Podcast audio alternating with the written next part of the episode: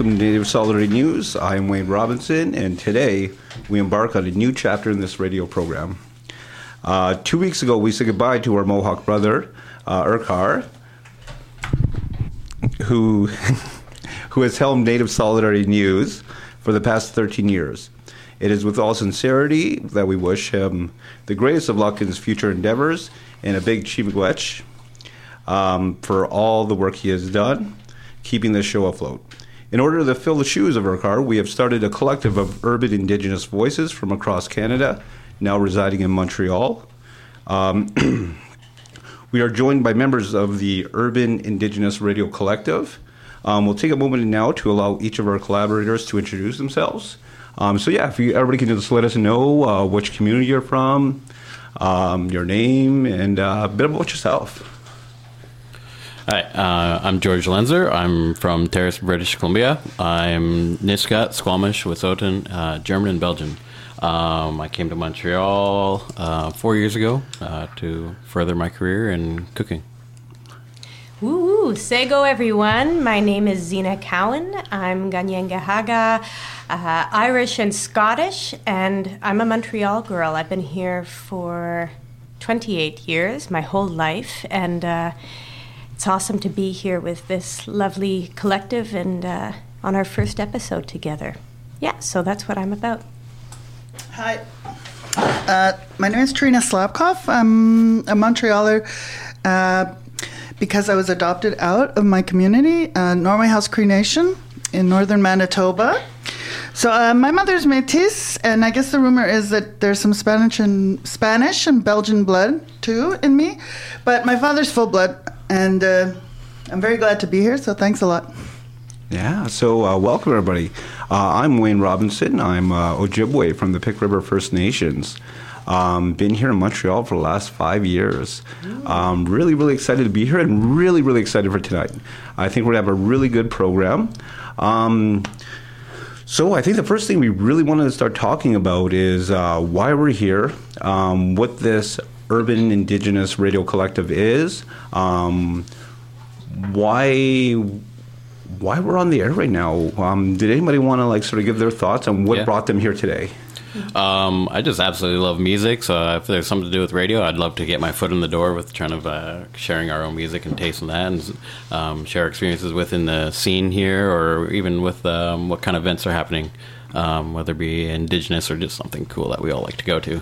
Um, but um, yeah, I just also think that there's like not much, indi- not many indigenous people on the radio sharing their experiences and um, sharing just what I don't know anything any of their interests. So I, I just want to um, be a part of this and just see how it goes and learn something new as we go. It's amazing. Awesome.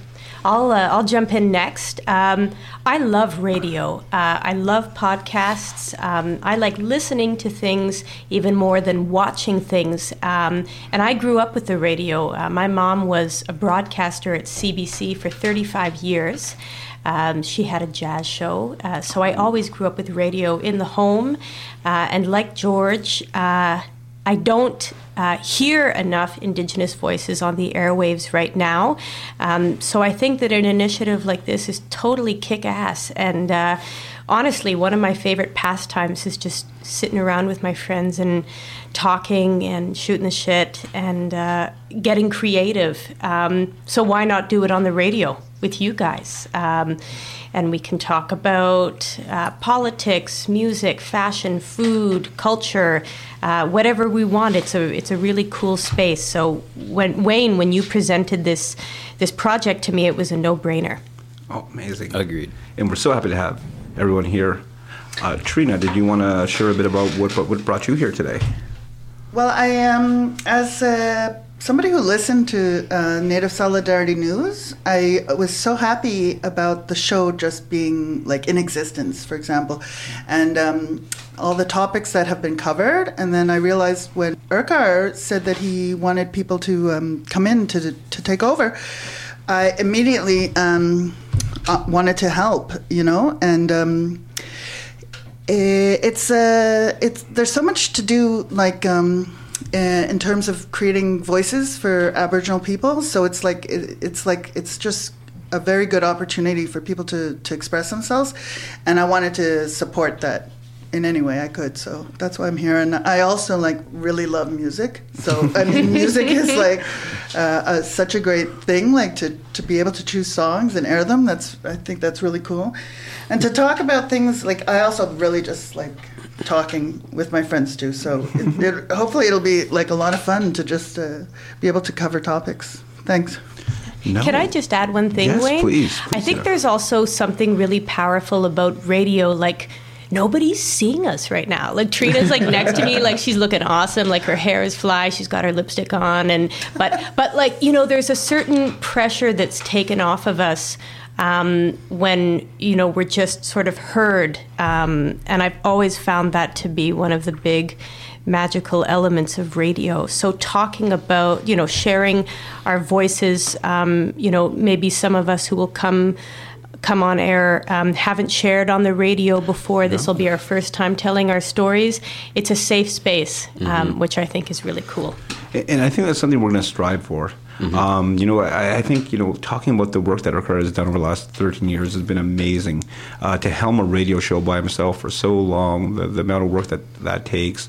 So I think when we we wanted to take up this challenge, we wanted to um, know that we couldn't do that. We, we, we, didn't have that, you know, that, that tenacity. Um, uh, we, we, all have a lot of things that we're doing in our lives.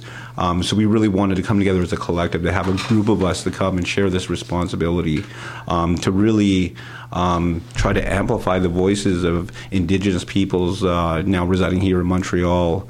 Um, yeah, and, and I love the format of being a, a news program to really look at decolonize, decolonizing uh, what those concepts are. Mm-hmm. And, and, Trina, I could see oh, your.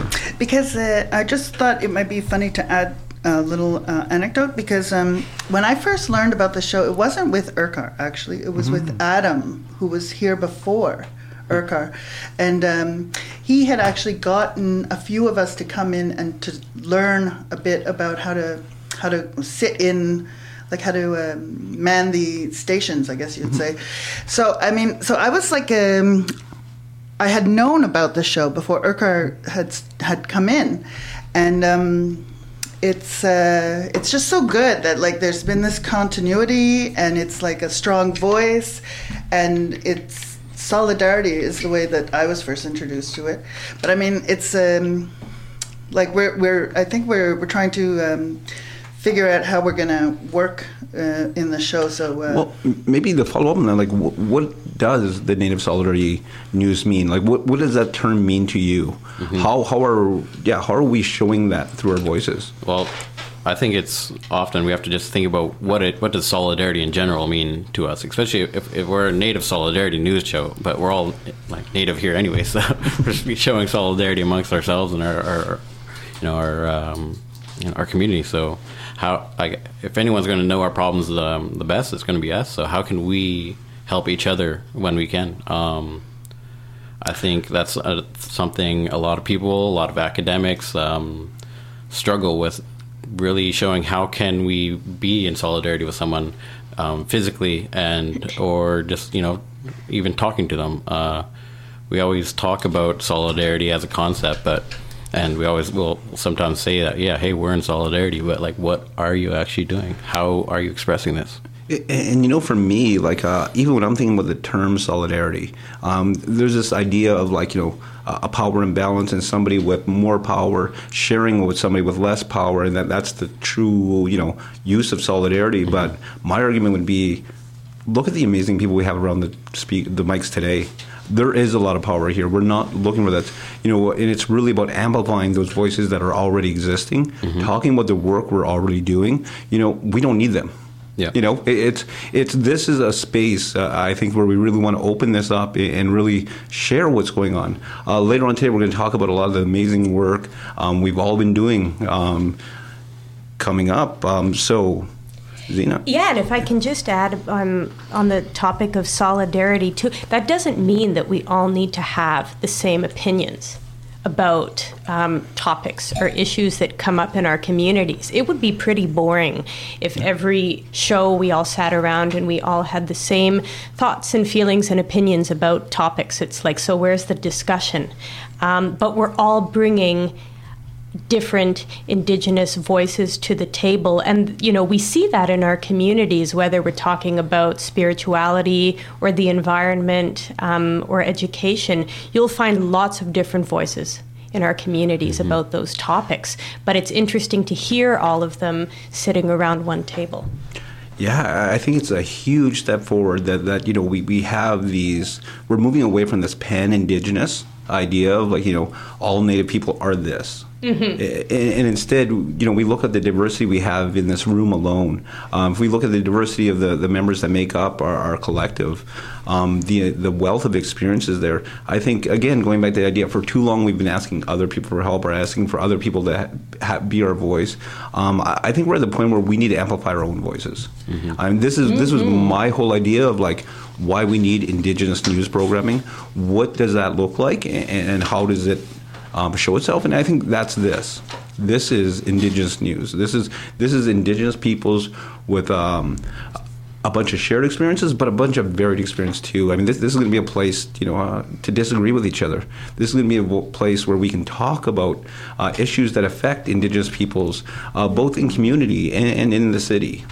Absolutely. Okay, should we bring up some questions? That we have? Shoot away, Trina. okay. Trina? well, I mean, uh, one thing that I find um, happening a lot in Montreal lately with the Aboriginal community is that there's so much more um, representation going on. Because I've been mm-hmm. a community worker for the last 20 years here in Montreal. I was there with the first Friendship Center that was on Neige Street, like in 1994. I was a socio-cultural coordinator, nice. and we had like a small kitchen, and we had a small room where people would gather and like play Scrabble or whatnot. But I mean, it's it's now we have like two Friendship Center centers, you know, and they're big places, and they've they've um, created other offshoots of these big organizations now that are like that are province wide, you know?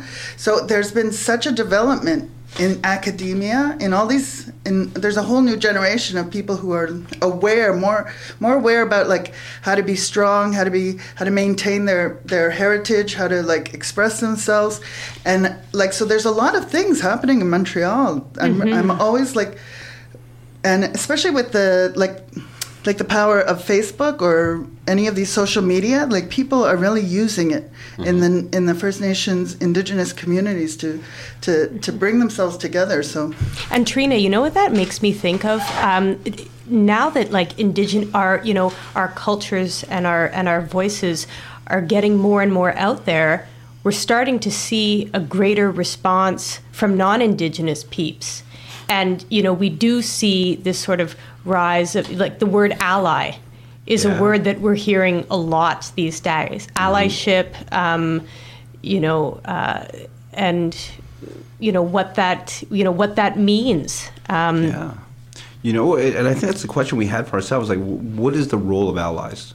Um, where do we want them to be? You know, do we want them to be a part of our show? Do we want them to be a part of our collective? Mm-hmm. Why? What are the pros? What are the cons?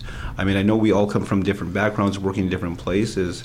Um, Georgia, I, am thinking about like some of the work you do in kitchens, because mm-hmm. um, you know, George is a really good chef. George is an amazing chef who's had a lot of like a lot of media attention over the last few years. I mean, I, I was very excited to have met George Lesnar and his amazing cooking. But can you tell us a bit about your story, a bit about um, what got you into cooking? Um, it's kind of a sad story, but it, it, it, hopefully it'll become. A, I'm hoping it becomes a happy one. I don't mean to laugh when you say that. I, it's true though. um, no, so I was just not doing so well in high school. Um, I was living with my brother in Terrace, BC, and my parents or my mom was just getting off the streets in downtown East Side, Vancouver, and uh, my sisters were helping her out. And then my mom ran into some money, and she sent me a. She called me up and just said, "Hey, like I miss you. Come visit me. I'm in Vancouver. Uh, I got a house now. Come come hang out." So I said, "Okay, sure. I'll, I'll visit you for the summer. Like I got to go back to high school. Um, come next." Uh, come to come the fall. So uh, I just went, and then uh, my mom's like, uh, bought me a plane ticket, and I asked her, "So when do I go home? Like, I need to go to school, mom." She's like, "Oh, you're not going home. You're getting a job. Like, you're gonna you're gonna go pay for your own plane ticket." So, um, it I got landed a job at Grouse Mountain, started cooking, and then I started volunteering at Salvation Army, cooking for homeless and less fortunate families. Um, right from the beginning, there's no no experience before that, and I just started cooking like crazy and a couple years passed, and then my mom passed away. Um, right once I started working at a fine dining place, um, got really depressed and didn't want to cook no more, and then kind of went to culinary school and try and get myself back up on my feet. And turns out I was very good at it, and I agree. graduated top of my class, and Yeah. ended up here in Montreal at somehow uh, at Joe Beef. though. that's uh, four years ago, and then here I am. Yeah, Joe B's very like prestigious. Yeah. Oh yeah. But I've heard you talk about your cooking, and you have like um, a lot of uh, uh, creative ideas. Like I think you try to you you know about smoking meat, uh, but I like in the native way. And Yeah, then, we call that indigenizing cuisine. no, but also like these are modern like food techniques. He's incorporating like traditional flavors into modern food techniques. It's really very interesting. Yeah. I'm trying to mix tr- mix traditional, you know, made food like whether it be that smoked salmon. Then I want to mix it with a little bit of our bologna mustard sandwiches. You know, that's that's my style. Those two cuisines, I want to marry them together, and whatever comes out, that's that's that's beyond me. You know, I, I think it's funny that we're talking about food right now because I I think a big part of uh, any sort of identity, no matter which community you're from, um, it, it, it comes down to the food. Totally. Everybody loves good food. And, and I think one of my, um, I don't know if it's my favorite story or one of my most troubling story is, you know, the history of Bannock. Mm-hmm. You know, um, we, we talked earlier about the diversity within this room and within our collective and within our city. Indigenous peoples from all across Canada, Indigenous peoples from all across North America, and, and um, there aren't a lot of uh, pan-Indigenous issues or, or, or stuff. But there's one thing that almost happens in every community, and that's bannock. Yeah. Some sort of uh, fry bread, mm-hmm. or, or even the baked bannock. Oh, I hate bannock. You hate it? Oh, I hate it. And this is what I'm getting to. And why do you hate it, George? Well, I love fry bread. Let's make that mm-hmm. clear. I love it, but bannock, I cannot stand it. It's it's a it's a very plain white dense bread that has very little flavor. It's just purely made for us to survive. That's all it was made for. I think it's a generational thing because when I was young, bannock was fry bread. Oh, but I now know. they've Oh. like they're trying to take the grease out of bannock. I think it depends which community you're coming from, Yeah. because I think Make that it two right. separate things. there's definitely that, that, that break between what you call bannock. Like in my, in my community, was always fried bread was bannock. Um, but but even for me, like you know, I'll share a bit. Like growing up, I, I wasn't a proud Indigenous person. Growing Right. up, you know, uh, is a result uh, of colonization, is a result uh, of the portrayal of Indigenous peoples. I was not proud to be who I was. But because we grew up in poverty, bannock was something we had, something we shared. So, so when we went to high school, um, and when they had those cultural days, uh, and everybody brought in food from their nation, from their communities, I brought the bannock in, just because that's what I had to do, and I loved it. Um, and it was only years later. So, so the one thing that I think that identified all indigenous, the one pan-indigenous concept I can think of is the bannock, and then to find out we didn't have this.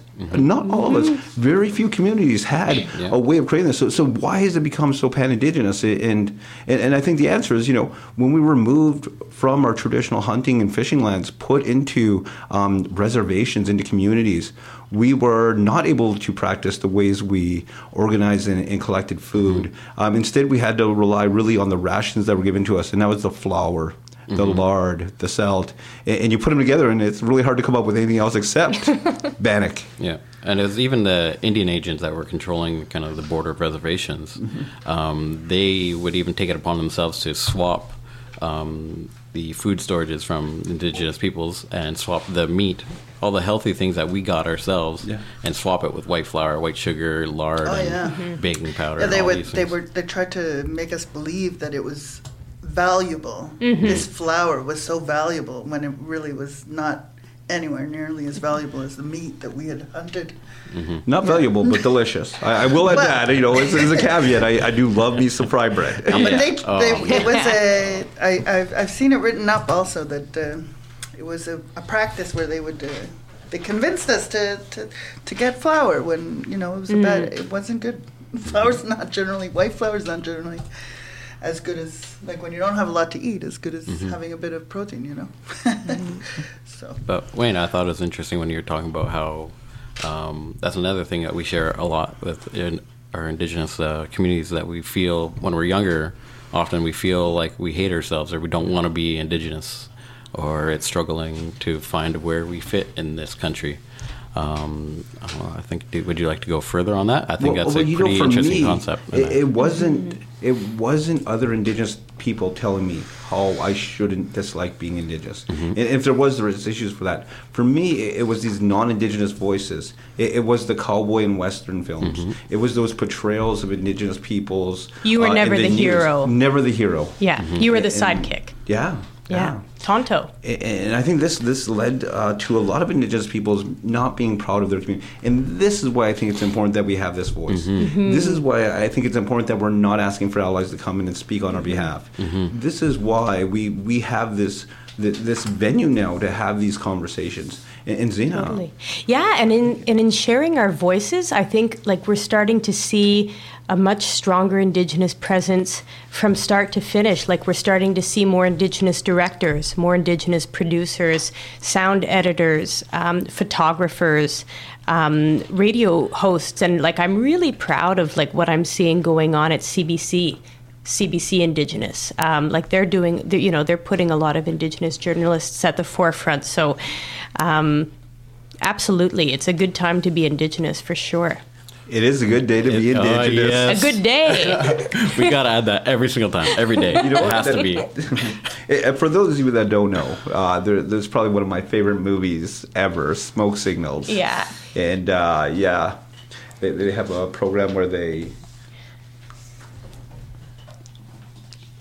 The beginning of the show is a radio show, so so when we were asked to do this, I, I think the biggest joke was like, how can we be, you know, that radio? How can we be John Trudeau? Um, like Trudell, Trudell. Trudeau. Evan Adams. yeah. Uh, can I, guys? I met him a couple of weeks ago. He's a doctor. Oh, he's such a sweet man. He, and he's, so, smart. nice. Yeah. Yeah. Only good things to say about Mr. Mr. Adams. So, so I think we're gonna maybe take a bit of a break soon. Uh, maybe do a bit more celebrating of that uh, indigenous culture by, by bringing up a band that I love, uh, a tribe called Red. Um, we're going to celebrate some of the sisters here in the room, and hopefully some of the sisters living, listening across Montreal and across Canada. Um, so yeah, let, us so pull up.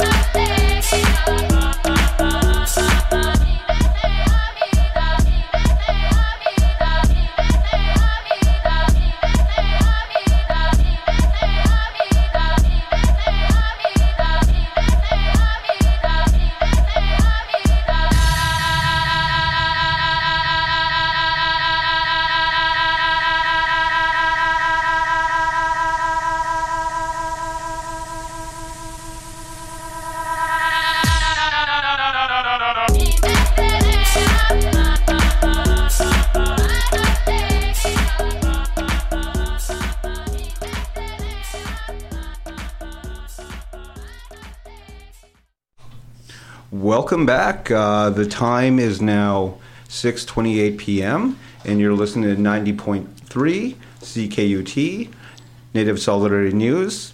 Um, yeah, that's such a great song. Yeah. Yeah. Totally Uh, into am it. Rockin' the class. Holy Sisters. Rocking the Sisters. Yeah. Um, Zena, Hey. you are doing some amazing stuff right now. Can you tell us a bit about what you're doing? Sure. Um, so, uh, for anyone who's just tuning in, uh, Zena Cowan here. I'm a Montreal gal, um, uh, but one of the big projects that I'm working on at the moment is Indigenous Fashion Week Toronto, uh, and that's happening from May 31st until June 3rd. And this is the first ever uh, Indigenous Fashion Week happening in Toronto. It's a follow up to the Indigenous Fashion Week Vancouver, which took place uh, last year and was a total hit. Um, and I think we can all agree Indigenous fashion rocks. Like, we've got some of the best uh, styles around, like our beadwork, our leather work, uh, our furs. Have you seen the moose thong? Oh, sealskin, you guys, I'm obsessed. My wallet is sealskin, and it's not, and it goes so far beyond just regular fashion. You know, indigenous fashion has. Um, real cultural relevance real political relevance um, so it's sort of it's a no-brainer for us to be creating our, our own fashion week at this time in history and i know for me like wayne knows this like i'm a total like i don't bead i don't sew like I don't have that many skills, but I am a really good shopper. And I like to wear indigenous fashion and show it off and celebrate the designers that I'm wearing. And um, I find that when I'm wearing uh, an indigenous piece, it's a really great conversation starter. So somebody will stop me on the street and say, Oh my gosh, what's that awesome cape you're wearing? Or what are those boots, aka mucklucks, that you're wearing? And it's a cool opportunity for me to tell them about the artist who made them, where they're from, um, what the story is behind the beadwork, because we know that all beadwork uh, has a story behind it. Uh, can I can I add to you? Sure. What you've just said. Of course. Well, as a, a Aboriginal person growing up in the city, I don't know. I have very big shoulders, and like they're bigger than men. Even when I was like very very very slender. So I mean, as a woman, for to buy women's clothes that fit for an Aboriginal woman, mm. it there there weren't. And like some some Aboriginal women just are not shaped the same way that they make clothes. and I mean, I guess it's part of being, um, you know, like um, they don't they don't really address they never really addressed Native people a- as, equals for a long time. So now it's so great that hopefully they'll be making clothes that like have a bigger shoulder for the woman, you know, and have like Well- smaller hip for the for the woman also. Sometimes. I, I think when you're talking about they making the clothes, I- Well, I- I whoever think- made the clothes, Well, well, I I, had a problem getting clothes that would fit Yeah. me, and I still do. And Trina, that's it's so cool that you say that because, like, I hope as many of you can come to Fashion Week as possible because when you see our runways and when you see the gorgeous models on our runways, it's a totally different scene than what you get at a regular, you know, Toronto Fashion Week, New York Fashion Week, blah blah. And, this is where I wanted to get back to that statement: what the clothes they make for us. Mm. well, I, I correct me if I'm it like wrong. correct me if I'm wrong. It's not they that are making them for it. It's us that are making these clothes. It's for us, by us. So it, it, we're not asking for people who are not indigenous to come and, and create clothes for mm-hmm. us. Instead, you know, like this show, where it's really about amplifying what's already there. It's about showcasing these amazing garments, these amazing yeah, it's art about pieces. evolution. I mean, because when I was young, I don't think there was any uh, Mm-hmm. Aboriginal um, designers. We would have to. I mean, uh, I Um, I knew someone from the from Barbados, and she would make her own clothes. I mean, you could always make your own clothes to fit you exactly to your proportion. But if you bought clothes in the store, it was sometimes I But you know, always had a. If we're even looking at like the powwow trail, you're not going out and buying your regalia.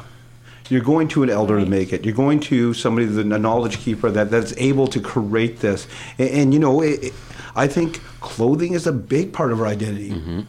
You know, And if I can just add, I heard a designer say our Gookums and our grandmothers were the original couture designers. These gals Yeah, yeah, yeah. knew how to make a piece. oh yes. Like and um and you're right. Like we're not going into Simons and seeing these pieces. That's not where they are, and that's pretty awesome. But the cut uh, to You're the right. to the cut Yeah. to the to the person is a different Mm-hmm. cut. which is why you know we, this the the looks that you'll see at Indigenous Fashion Week are for all gorgeous shapes and sizes. And you know what? I- I'd make one argument here, and that's uh, you know we do go to Simons and we do Mm-hmm. see indigenous things. They're not made by indigenous peoples, and, and they're not positive. Right.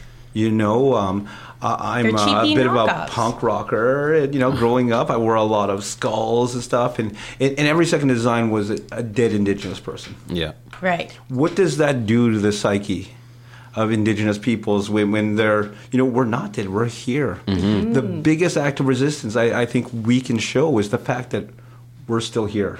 Not only are we still here, we're celebrating. Right. We're not only surviving, but we're thriving.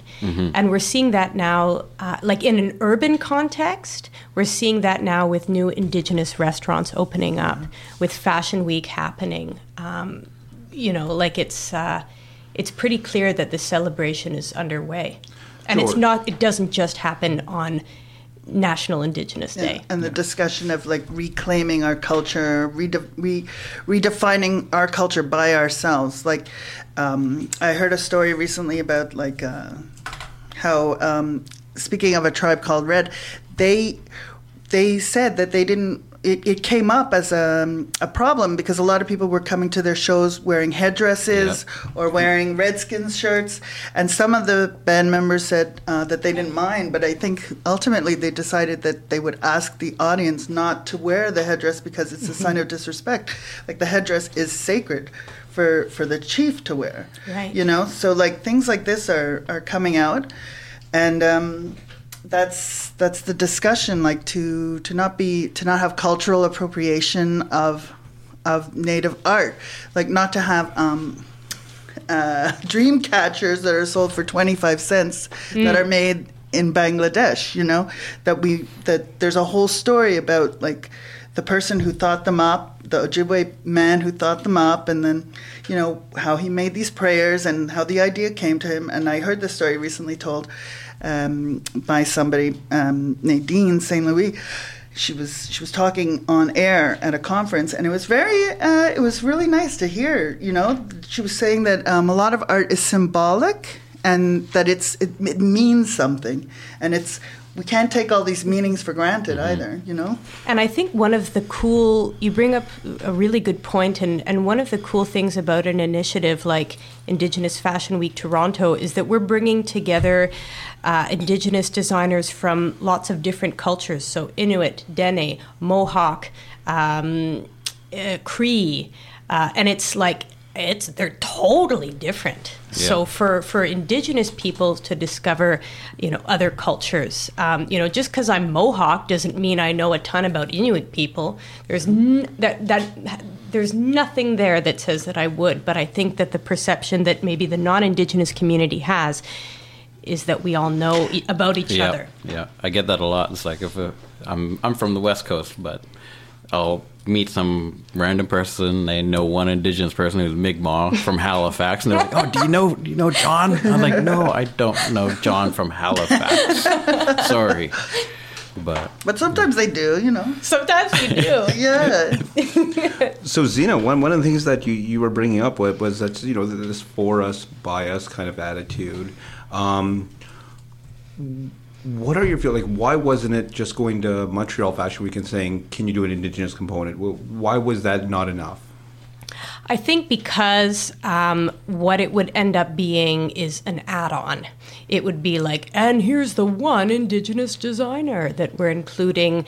Um, and it just, it's not enough for us. We're far beyond that, and we always have been. Um, and Indigenous, in, indige- uh, Indigenous Fashion Week Toronto is so much more than just the clothing. We also have ceremony, We have workshops.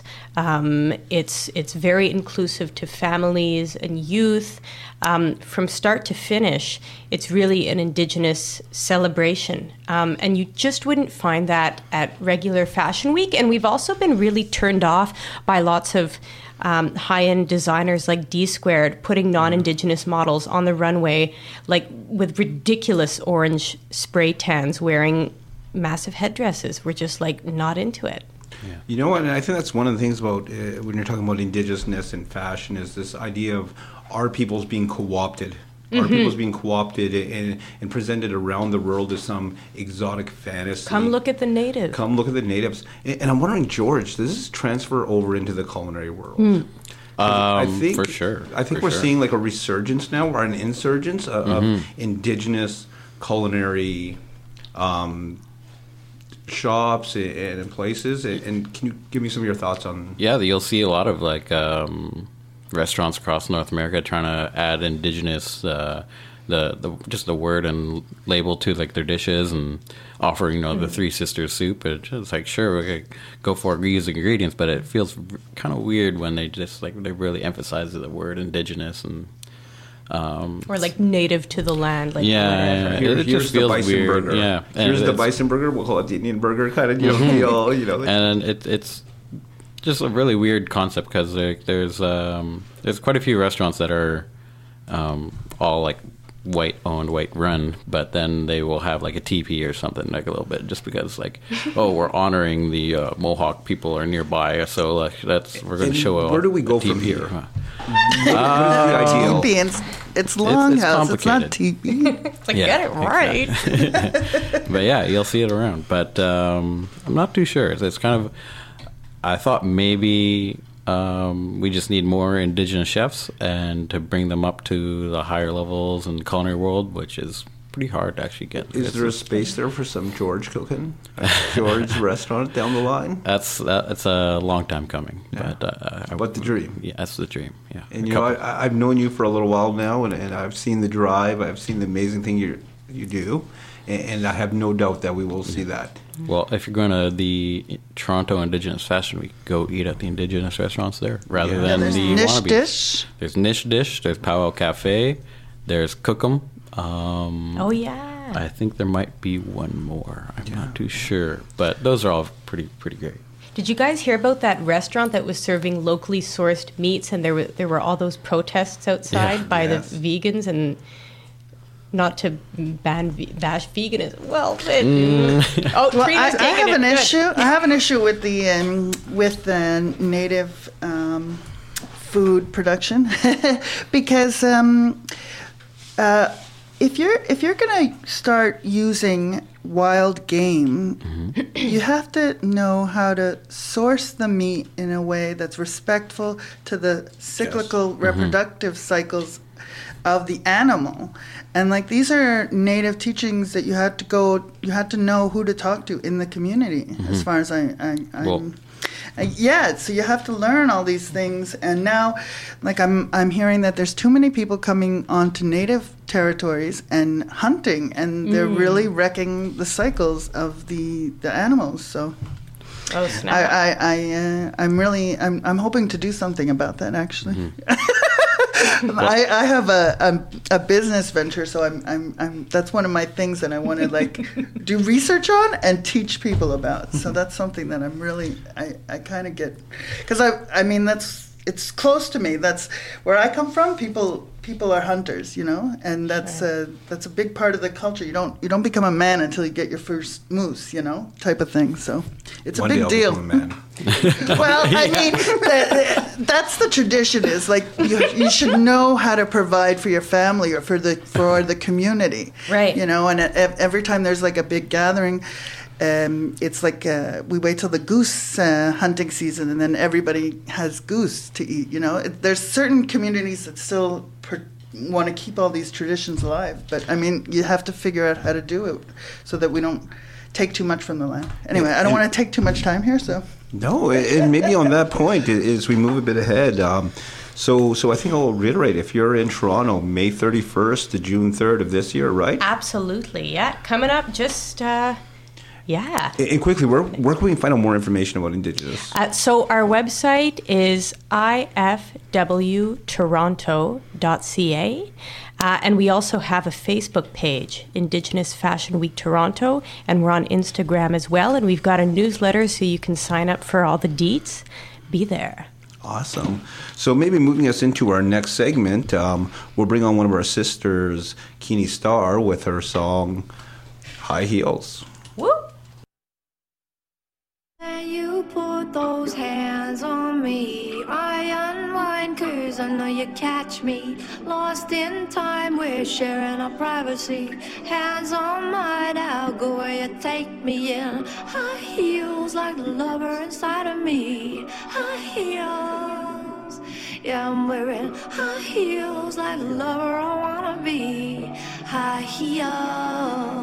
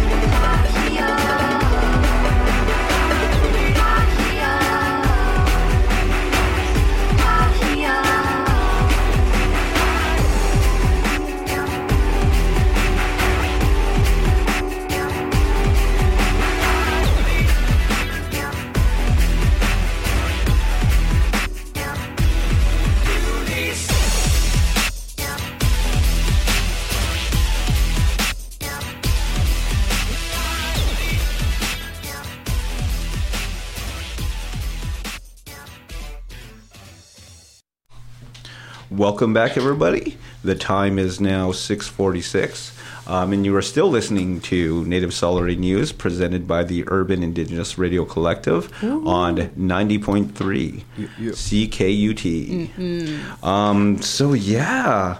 Um, so, a big thank you um, to everybody for being with us. Uh, first edition of Native Solidarity News presented by the Urban Indigenous Radio Collective. Um, uh, I, I really want to take some time to, to encourage people to come uh, be a part of this show.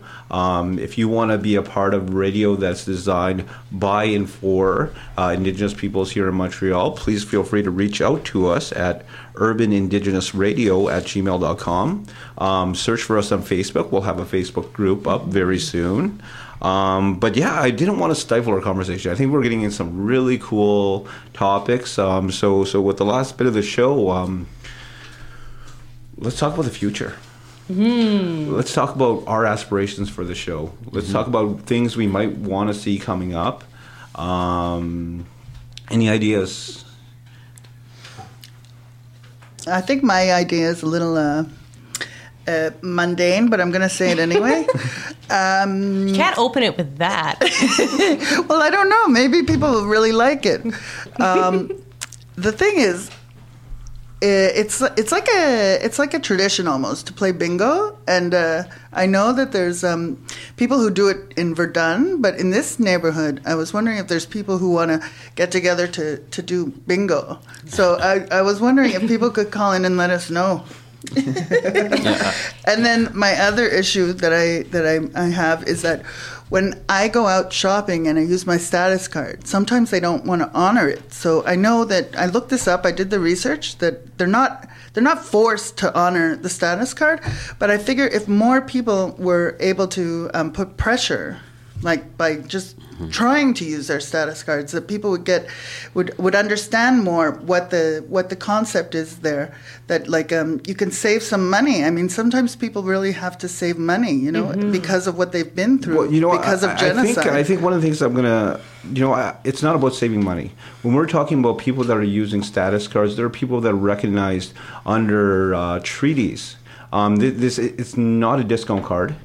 Um, this is really about inserting indigenous sovereignty over um, these agreements that were made and still need to be honored by our, the governments today and the same governments who who tried to destroy us. So so uh, I just wanted to like jump in oh, there. i agree with you yeah Um, and I think that's going to be a really great topic for, for a future episode. I think we can really delve into ideas um, around um, sovereignty, around uh, the Indian Act, around how that plays out in our everyday life, around what rights Indigenous peoples have, how we're going to insert them.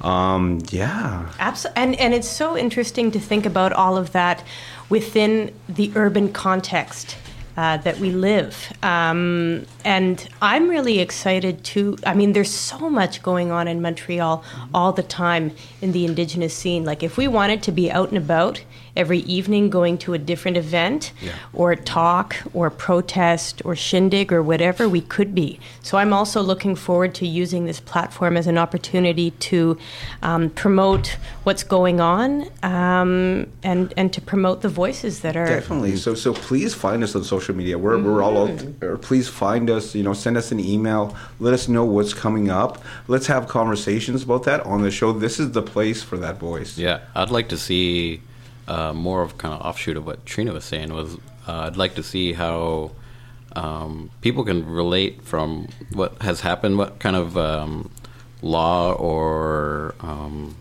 like like just like how the Indian Act has has affected us personally, like in so many different ways. Like whether it be the status card or through a loved one going to residential school or in a segregated Indian hospital, like it's interesting to always hear how it has directly affected someone, a human person, through like a governmental policy. So every time I hear that, I think that's it's very powerful and it's it's almost uh, I don't know, it's interesting. So I'd, I'd like to invite whoever hears this if, if they have a story that they want to share that they can think about where a po- governmental policy or law or whatever has affected you. I'd love to hear more about that. I'd like Yeah. to know how has that affected you and what do you want to do to change that. And I think it would be interesting to hear how we're looking at um, those injustices and trying to change them through our artists, through our Yes. lawyers, through our educators, um, through our social workers, um, through our chefs. We're doing it in all different ways. Yeah, um, I, I think it's really exciting. Um, you know, being here in Montreal, being seeing everybody um, and, and all these talents. Uh, but I think my one biggest regret is not having as big of a connection to my community and, and what that means to me. How that really helped define who I am as an Indigenous person. Um, and, and how it took me a, a lot of years to get this place. Yeah, I like what uh, you're where, saying where I think I, I'm proud now. I'm a very proud Ojibwe man. Um, And that very pride is assertive. still developing. Yes. And, and, and I think we're at a very exciting place where we can be part of that, you know, um, to really, again, amplify uh, those voices, talk about those stories, really like have those unceded voices, um, those unceded stories, and, you know, really bring it into this unceded news program. Yeah, I think it really shows that like it, that you're not alone when when you're talking about how much you kind of had a little bit of hatred for yourself or trying to figure out who you are or where you belong. I, I could relate to that myself. So it's like, the more we talk about it, um, the more other people here on the radio in this room, they could under they could relate and understand, and we could figure out who we are and what we want to do. Um, There was this I was, when I was in Vancouver not too long ago. There was this very cool ceremony. It was a Squamish ceremony. I forget the name of it, but it is a very spiritual one. I'm not a very spiritual person, um, but um, the practice was, they guess they kind of um, would ask the people what their grievances were or stresses were, um, and then with that information, they would, I guess, like the chief would ask everyone there in the whole room in the big hall um, if they could relate to this problem. Say this woman she was struggling with um, depression because I guess her family member committed suicide. So what did this the chief ask? Asked everyone in the whole room, asked everyone in the whole hall um, uh, to stand up and come up with us if they have struggled with um, depression or sadness from having someone, in, in a loved one, kill themselves. So it's, it's very powerful and very heavy to see maybe 80% of the room come up and stand beside that person that is grieving. And she could look around and see a whole room of people get up and stand that, you know, we're here with you.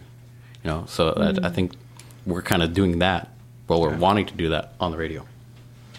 Montreal in particular that um, like it's a gathering place, uh, a place of energy. I guess is the way I was taught um, about about even though it's like uh on Mohawk land, it's like a place where there was a, uh, traditionally a lot of different nations coming to do trade. But what I wanted to say about like um, uh, the urban uh, voices is that. Um, a lot and now there's a trend like with a lot of native people they're coming to the cities i guess because they it's fun to live in the city but we we we, we also have um we have our nations and we have our places like where we come from. So um it's just it i hope we explore like uh voices from from different like people. It was Like really nice are. here yeah to know like that we we we have our languages and that we like even in in Quebec we have to remember that uh, the they're they're they're pushing um, all these schools to to learn to learn French, but we still we have to fight to make sure that the communities get to learn their languages Get too. to learn our languages and get to share our voice. And um, thank Yeah. you for that, Trina. Okay, thanks. And uh, we'll, we'll be back in a few weeks.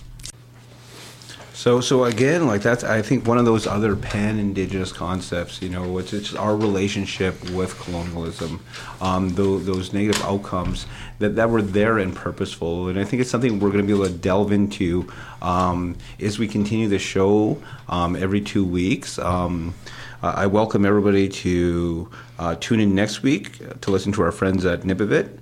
Um, and know that we'll be back the following week later. Can you uh, just for tell, ano- just a quick? What is Yes. Nipivut? Just for the peeps who don't know. Yeah, Nipivut's an amazing, uh, another indigenous radio program. It's the voice of the Inuit people. Um, they've been going for quite a while now, and uh, really, really exciting. If you ever get a chance to listen to it, we'll be sharing the 6 p.m. time slot um, every Tuesday. So one week you'll have us, the next week you'll have Nipivut. Um, really looking forward to the show next week. Um, so yeah, we'll be back uh, in two weeks' time. Stay tuned for Soul Perspective coming up on 90.3 CKUT. Um, and I look forward to seeing everybody soon.